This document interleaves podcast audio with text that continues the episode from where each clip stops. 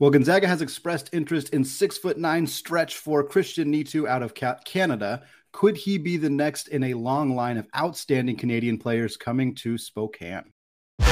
You are Locked On Zags, your daily podcast on the Gonzaga Bulldogs. Part of the Locked On Podcast Network. Your team every day. What is going on, y'all? Welcome to the Locked On Zags podcast, part of the Locked On Podcast Network, your team every day. I am your host and longtime Gonzaga podcaster, Andy Patton, here to bring you news and updates on all things Zag athletics. Today's episode of Locked On Zags is brought to you by FanDuel Sportsbook, the official sportsbook partner of the Locked On Podcast Network. Make every moment more by visiting fanduel.com slash locked on today to get started. I am thrilled to be joined today by Locked On recruiting insider Jason Jordan. Jason, it sounds like Gonzaga has their eyes on another Canadian forward, this time Christian Nitu, a six foot nine forward. He recently picked up an offer from Illinois. He's been getting interest from a, a lot of pretty high profile programs. Creighton's involved, TCU's involved, Mississippi State's involved.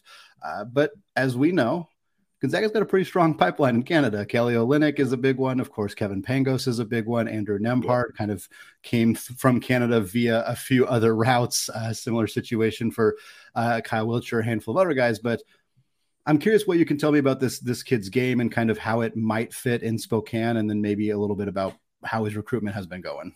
Yeah, so I, I really like him. Fiery competitor is the first thing that jumps out at me. Mm-hmm. Um, he's, you know, most guys uh, I won't say most, but a lot of guys from over there and you know mm-hmm. uh, overseas players, not that mm-hmm. overseas, overseas players and pe- right. players that are not from this country. mm-hmm. They don't. They're not as con- they don't exude confidence mm-hmm. by and large, um, like, but he does. Like he right. knows he's good.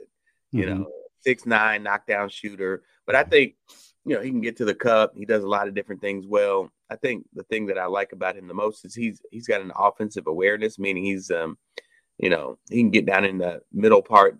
You can play him at the high post.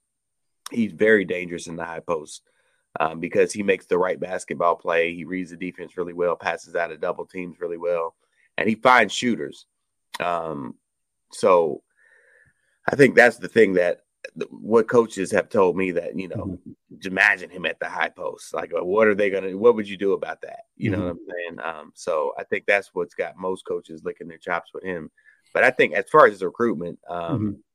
I think you probably got a decent ways to go. Mm-hmm. Yeah, uh, with that, just with him starting to pick up bigger offers, and mm-hmm. uh, I think that will continue into the spring. Mm-hmm.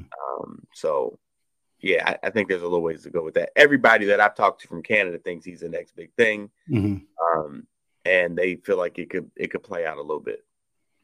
Yeah, I, I saw. I, I, know Creighton was was pretty early in on him, and he kind of yeah. talked about some of the recruitment with them and how they're interested in potentially having him, you know, play two through four, one through four, even like you, you can tell from some of the quotes that that he said that like he's interested in. He doesn't want to just be a five. Like he, he I think right. he said that directly. Like I don't want to play the five. I want to play. Right. I, I want to play a more versatile game. I want to kind of be able to do more things. And I think about Gonzaga and what they've kind of done with some of their players, and you can see how that might fit. I mean, obviously Kelly Olynyk and Kyle Wiltjer are going to get some comps here because they're also Canadians. Um, but Kyle Wiltjer was was obviously a guy who was very clearly a stretch four. He was not. He was yeah. a fine low post player, but he was more of a weapon outside. And Kelly Olynyk kind of had both elements to his game as well. So you mentioned the high post, and Gonzaga has has operated out of the high post. They did a lot with Kelly in particular. Uh, do you kind of see how that could fit into what Gonzaga tries to do offensively? Does that seem like something where where he is the kind of player who, who might fit in Mark Few's offense? Oh, absolutely, mm-hmm. absolutely. Mm-hmm. And, and, to his point, I mean, he doesn't mm-hmm. want to be a center and be get basically typecast because he shouldn't yeah. be typecast. He does right. a lot of different things well on both ends of the floor, and that starts with his motor. Um, mm-hmm. Like I said from the beginning, just fiery. He's he's yeah. a guy who's screaming after every play, whether it's a layup or a, a dunk. Mm-hmm. Um, so yeah, he definitely has all the tools, um, be it high post or floating on the perimeter, mm-hmm. knocking down shots. But in you guys' offense, I definitely think that he'd be uh, major successful because it it fits what he does well in a lot of mm-hmm. different ways. Well, I want to switch gears on you, Jason. I want to talk about another school in the WCC who just landed the highest recruit in their history, uh, at least in the modern recruiting rankings. That is the San Diego Toreros, Steve Lavin, going out and landing Kevin Patton, a six foot six wing out of California. He was, I think he was like 125th or so uh, mm-hmm. in some of the rankings I saw. I saw he was one of the highest rated uh, com- non commits in the class of 2023, of course, behind Bronny James and I think a few other guys, but he was he was one of the top guys that was still on the board. Yeah. And, and, this is a big hit for for Steve Lavin. And when he came in and took over that job, you know, I think the the conversation was he's probably going to be able to get guys. He's probably going to be able to recruit. He's going to be able to get talent. Can he kind of translate that into success on the court? And we haven't seen it yet, but you got to give him more than a half of a season. But right. being able to land a kid like this strikes me as as a move that indicates that that Lavin is is is here to compete and really potentially move up in the standings in the uh, in the WCC. What do you think about this kid and this move by by Coach Lavin? Yeah, I love it. Six seven, really bouncy um, athlete, but he can knock down shots too from the perimeter. So he's got a lot of tools that will be mm-hmm. able to be interchangeable in his offense um, mm-hmm.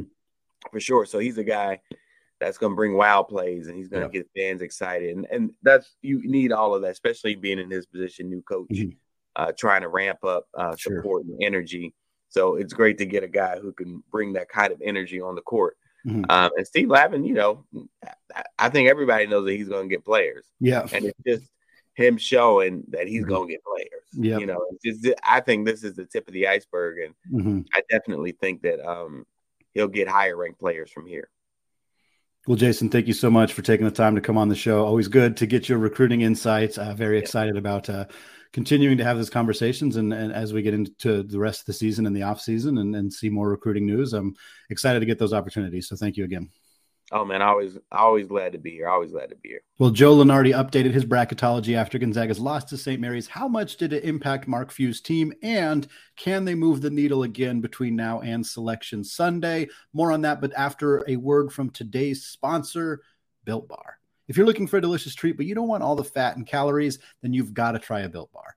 We just got through the holidays, and I know my goal is to eat a little bit healthier this year. If you're like me, where you want to eat healthier, but you don't want to compromise taste, then man, I've got just the thing for you. You've got to try Built.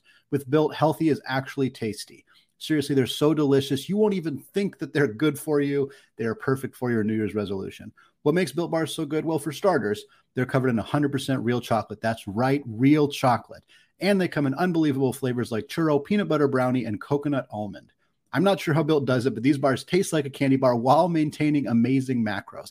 They have 130 calories, only four grams of sugar, and a whopping 17 grams of protein.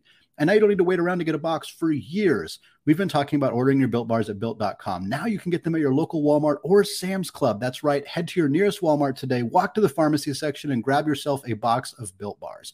You can pick up a four bar box of cookies and cream double chocolate or coconut puffs at your nearest Walmart or Sam's Club today.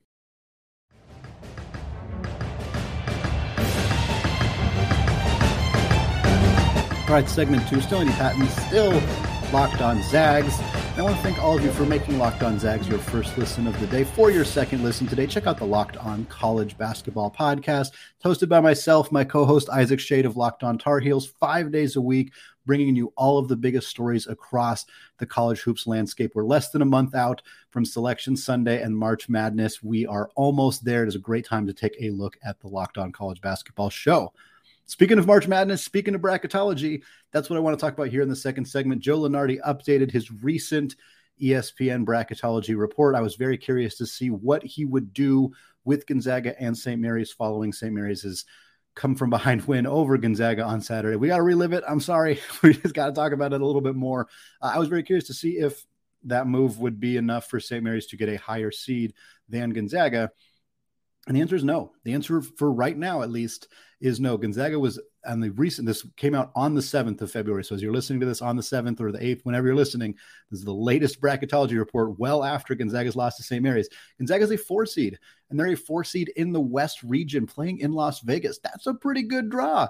That's a pretty good draw. I would be really, really happy if the Zags got a four seed in Las Vegas. I think considering the circumstances, and look, we, we can talk about Gonzaga's resume. We know the highs and the lows they really only have one bad loss. The LMU loss is a devastating loss for Gonzaga in terms of their history, their how long it had been since they lost to LMU, et cetera, et cetera. it's not a horrendous loss the way that some other teams have some some pretty ugly losses on their schedule. And it's kind of the only bad loss for Gonzaga. St. Mary's not a bad loss at all. Baylor by one, not a bad last loss at all. Yeah, they got absolutely waxed by both Texas and Purdue, and the blowout losses are unusual. But both those teams are top five teams in the country, so you know, not exactly bad losses there either. So I think Gonzaga's resume is solid. They have the win over Xavier. They have the huge win over Alabama but it was still a little surprising to me to see them on a higher seed line than St. Mary's. So again, we'll go, go through it here. Gonzaga, four seed West region in Las Vegas. The latest bracketology from Joe Lunardi has them playing 13 seeded Furman. Furman is 19 6 on the 19 and 6 on the year right now. Number 87 in KenPom would be a fun matchup. I think a, a advantageous matchup for the Zags, as most 413s are, although there have been a handful of four third more than a handful of 413 upsets uh, in college basketball history. So it's not unprecedented in that situation. What I really like about this matchup is what would happen if Gonzaga were to win. They would play the winner of the 5 12 game. The 5 12 game in this bracket is Indiana and Drake. I don't know much about Drake. I'm not going to pretend that I do, but I do know a lot about the Hoosiers. And I think this is a pretty good matchup for Gonzaga. Indiana's good. Trayce Jackson Davis, one of the best players in the entire country, bar none. He's fantastic. He should be, I mean, he's probably ahead of Drew Timme, or at least right around Drew Timme in the National Player of the Year conversation, especially with his recent performances. He was awesome against Zach Edey in their win over Purdue.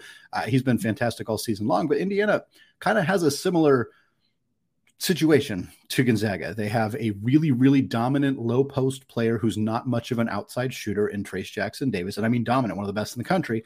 And they have an inexperienced, inconsistent guard rotation. They're led by Jalen Hood Schifino, a freshman guard who's who's really, really talented, but who ha- kind of has disappearing acts. He had a really horrendous game recently where I think he was like 0 of 11 from the field, only had three points in the game. Like he has kind of disaster performances periodically, but can also be very, very fantastic. I think the matchup of this inexperienced guard rotation and a really, really dominant low post player could be pretty fascinating in a lot of ways. I think it's a decent matchup for Gonzaga. I think they match up fairly well here. They're going to have a hard time guarding Trayce Jackson Davis, but who doesn't have a hard time guarding Trayce Jackson Davis? I think Gonzaga would put Anton Watson on him and see what they can do. But I think it'd be a pretty interesting matchup moving forward on that, if Gonzaga were to win in this bracket, they'd face the number one seed. And I think this is why the bracket is set up the way that it is, is so that Gonzaga can get through those first two games, meet in the Sweet 16 against number one seed, Arizona Wildcats, Tommy Lloyd squad. Zags fans have been wanting to play Tommy in Arizona for a while. I don't know how many of them have wanted to play him in an NCAA tournament. It makes me pretty nervous because I think the discourse around that game would be pretty darn rough if Arizona were to win. Uh, and they're a very, very, very good team. A team that for the record, I think Gonzaga could beat. I do, uh, even though they're a number one seed. I think that they're they're not a great defensive team. I think obviously schematically there's some things that uh, Gonzaga might be able to pick apart a little bit better because they know Tommy so well. Of course, the flip side works for that as well. So it'd be interesting to see uh, the the sparring match between those two coaches, but. I think this is a matchup or a bracket that's kind of designed to get Gonzaga to a Sweet 16 matchup against Arizona. Uh, I think if Gonzaga gets a four seed in Las Vegas, that that Zags fans should be pretty darn happy because I think that's a really really high end result, especially because St. Mary's did not get that luxury. They got a five seed in the South region. They'd be going to Orlando. If I was a St. Mary's fan and I saw this bracket and got a five seed and I had to go to Orlando for my first round game, I'd be a little frustrated. I'm not sure that I'd be thrilled about that. Look, St. Mary's has some some issues with their resume. It's not flawless. They have a loss to Colorado State. They have a loss to Washington. Those two losses are really hurting them. They don't have a win over Alabama or Xavier the way that Gonzaga does. I understand that.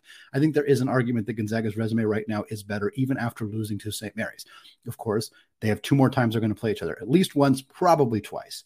St. Mary's sweeps, which I don't think is likely necessarily, but if they do, then I think there, there's really no argument at that point. But if they split, or you know, depending how it shakes out here, St. Mary's has an argument to be on a higher seed line, or at least a similar seed line to Gonzaga. In this particular bracket, they drew a five seed in the South region, playing number 12 seeded Liberty. Second round would be the winner of Xavier and Utah Valley. I would not be happy if I was getting a five seed with my second round game being against Xavier, one of the strongest teams in the country, a really, really dominant offensive program for Sean Miller and the Musketeers. So, uh, interesting to see how this continues to shake out as the WC season goes on. Of course, February 25th, the big matchup between St. Mary's and Gonzaga again at home in the McCarthy Athletic Center. That game will go a long way towards determining where these two teams end up on the seed line come March. A couple more quick notes no more WCC teams in the field. That's not surprising. There's no other WCC teams that deserve to be in the field of 68 right now. Uh, there was four Mountain West schools though. The WCC versus Mountain West conversation has been a popular one. We've seen many years where they are very comparable. Usually, Mountain West maybe has one more team, not always. Last year, I think they both had three, if I'm not mistaken. Uh, but this year, they have four. Now, two of them are play in games. Boise State and Nevada are in the play in game in Lunardi's latest bracket, while San Diego State is a seven seed and New Mexico is a 10 seed. So, four teams in the field two of them barely in the field, the other two much lower seeds than the WCC. So I think you could make an argument that it's not as far apart as it might seem. Sticking with the West Coast conversation, the Pac 12 has just three teams in the field in this bracket. Uh, Arizona, of course, is a number one seed, UCLA as a number two seed, and then the Trojans of USC as a 10 seed. Does have the Oregon Ducks as one of the first four out, but a continued demonstration of the Pac 12 being extremely top heavy with two fantastic programs and, quite frankly, not a whole lot else, especially for a Power Five conference. It's uh, kind of distressing to see them in this situation, especially when you consider that next year, two of those teams, UCLA and USC, are going to be in the Big Ten. Pac 12's got some serious work to do if they want to be legitimate contenders in college basketball going forward. All right, folks, we're going to close out the show talking about one of the wildest stories in the NBA right now, which started because of Andrew Nembhard after a word from today's sponsor, FanDuel. The NFL playoffs are here. The Super Bowl is right around the corner, and we are so excited about our new sports betting partner for Locked On because they're the number one sports book in America, FanDuel. And if you're new to FanDuel, that's even better. They have so many great features that make betting on sports fun and easy. New customers join today to get started with $150 in free bets guaranteed when you place your first $5 bet. Just sign up at fanduel.com slash locked on. FanDuel has all your favorite bets from the money line to the point spreads to player props. Plus, you can even combine your bets for a chance at a bigger payout with a same game parlay. Maybe you like Gonzaga's odds to beat the spread at home against BYU on Saturday. Maybe you like St. Mary's against Portland on Saturday in the Chiles Center. Either way, bet comfortably on an app that's safe, secure, and super easy to use. So, basketball fans, don't miss out. Place your first $5 bet to get $150 in free bets, win or lose, at fanduel.com slash locked on. Make every moment more with FanDuel, the official sportsbook partner of the NFL.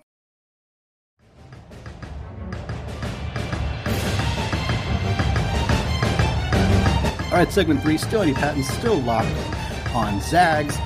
And we're talking about Andrew Nembhard again, but we're talking about Andrew Nembhard through a somewhat different lens than we usually do. I don't know how much you guys have heard this story. It's relatively new. The NBA attempted very strongly to bury this story. They did not publish it until after the Kyrie Irving to Dallas trade happened happened after Steph Curry was reportedly out for an injury. They kind of tried to tried to bury this in a really really busy news cycle. But here's the situation in a game between the Indiana Pacers and the Memphis Grizzlies, Ja Morant's father, Tee Morant, who has quite famously gotten into altercations with players throughout his uh, time as a fan of the Memphis Grizzlies, got into an altercation with Andrew Nembhard.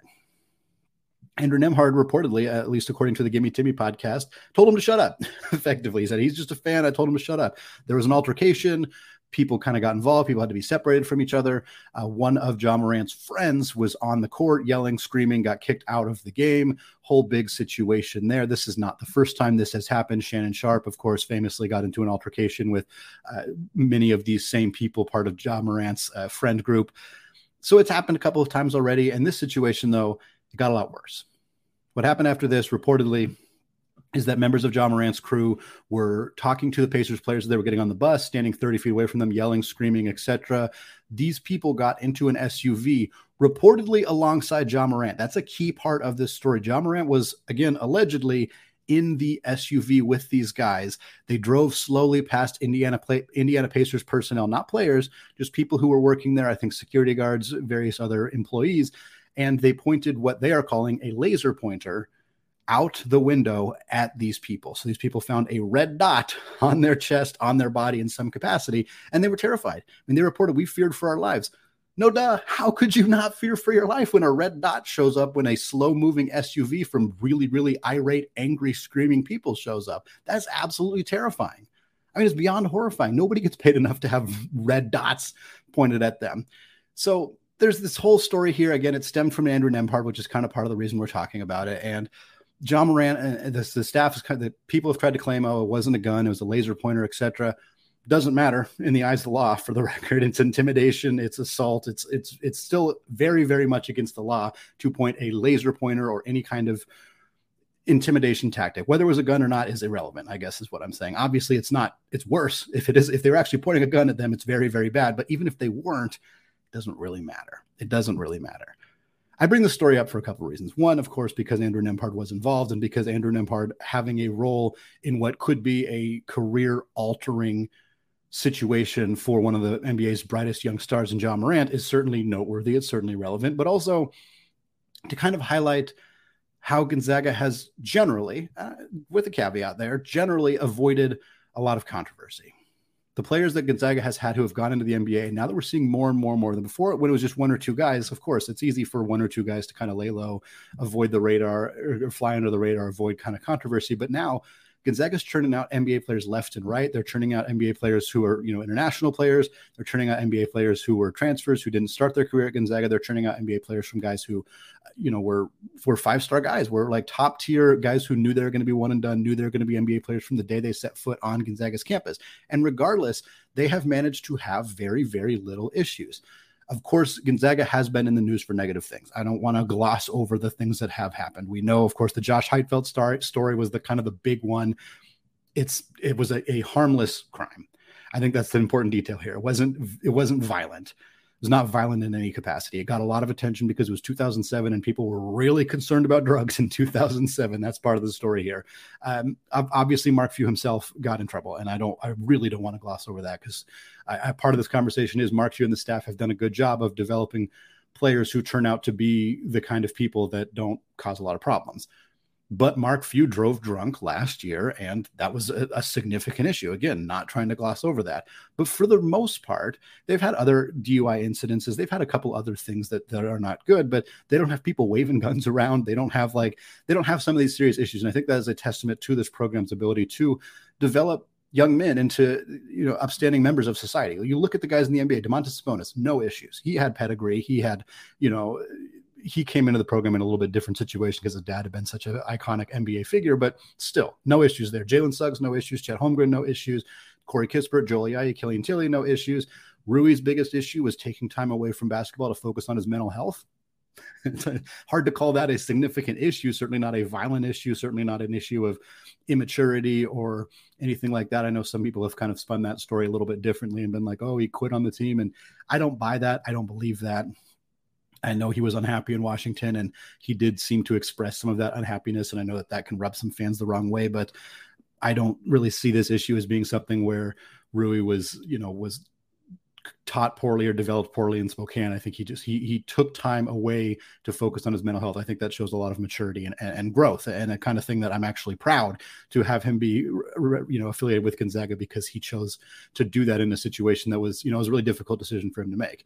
Uh, Kelly Olynyk and Zach Collins are the only other two who they have been in the news for kind of being I don't want to say difficult, but like they're they're kind of hardheads. And, and, Kelly in particular, he had the famous incident where he, uh, you know, allegedly punched Kevin Love uh, in the nether regions while going for a rebound. Uh, it looked some people saw it and thought it was intentional, and some people saw it and thought it was accidental. I think my favorite part of that story, Evan Turner, uh, former.